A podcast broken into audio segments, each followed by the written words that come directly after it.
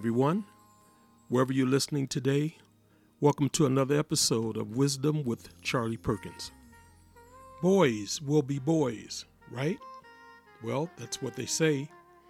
It's kind of like a get out of jail free card for any given situation.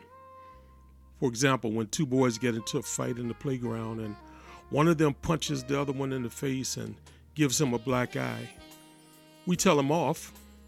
But you know, boys will be boys.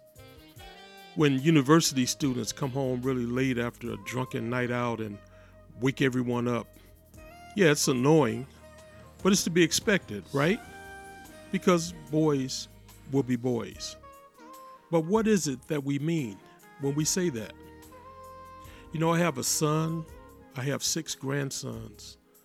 I coached Little League Baseball for 10 years. I managed the men's softball league for Harris Bank Chicago for years. I'm the football photographer for Century High School. I covered Michael Jordan and the Chicago Bulls' second three-peat championship runs. I'm talking about being around all these men and boys. And I've been around these young men in an active way all of my life.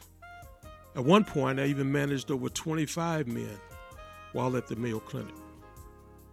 And a few years ago, I was asked to meet with some young men in one of our high schools. And yes, they were getting in trouble and acting out. But we talked about masculinity and gender equality and how to involve them in the conversations. So I thought I'd do some research, and I want to share some of that with you today.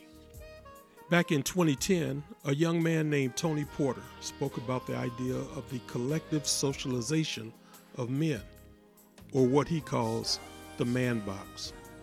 The man box is this idea which sets out all of the expectations that we have about what boys and men should be. So, what's in the box? It has things like don't cry, be powerful, be dominant, be a protector, don't show any weakness, don't be like a woman.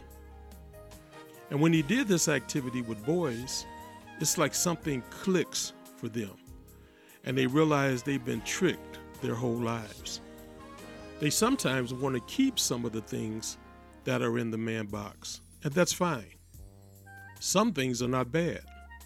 Things like being athletic or strong or courageous, those things are fine. But the young men sometimes would share that it feels like they're trapped in a prison it's a lot of pressure. They talk about where these ideas come from.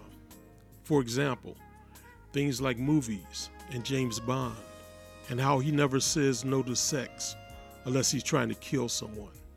They talk about consent and how boys never feel like they have support to actually give consent in any given situation.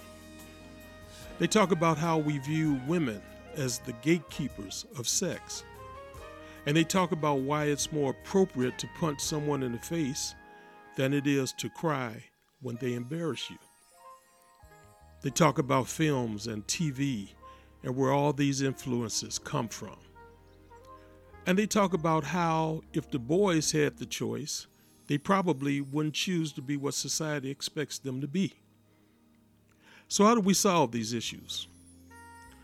Well, I would suggest what we need to do is have conversations, which sounds easier than it is sometimes.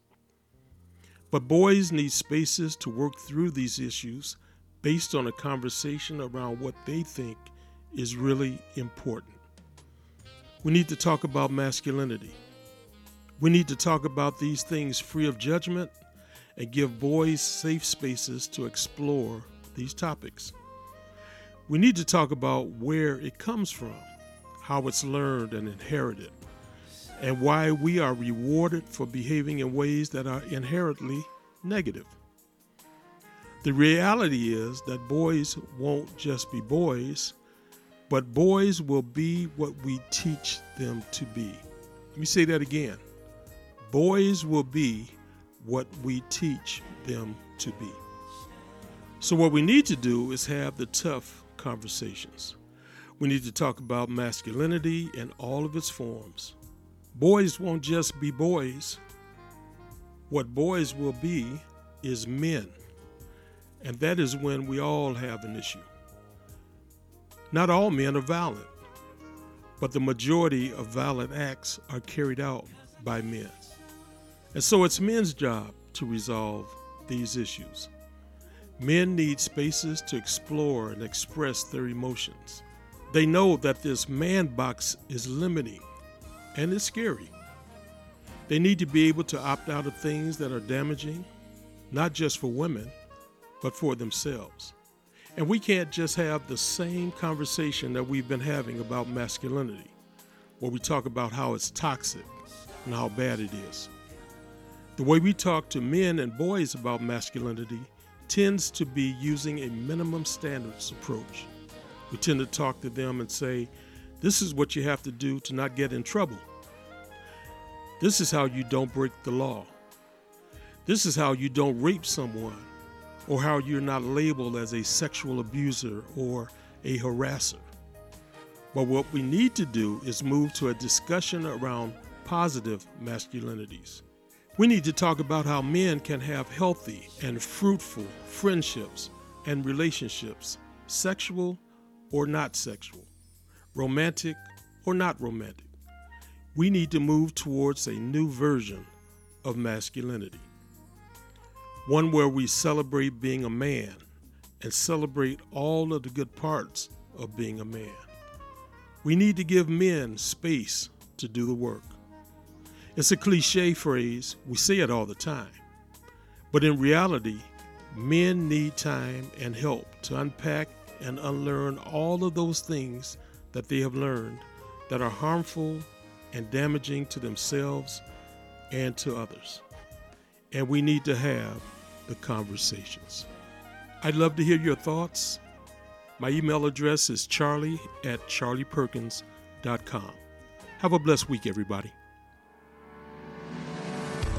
podcast listeners, there's a new and inspiring podcast that you will want to add to your playlist Wisdom with Charlie Perkins. During each episode of this podcast, they talk about inspiration, leadership, and management tips. Charlie Perkins and guests will also have fun and try to enhance your life in a positive way. Host Charlie Perkins shares fun stories and insight that you will truly appreciate. Wisdom with Charlie Perkins, available on Apple Podcast, iHeartRadio, Spotify, and your favorite podcast platform. Wisdom with Charlie Perkins. Add the podcast to your playlist right now.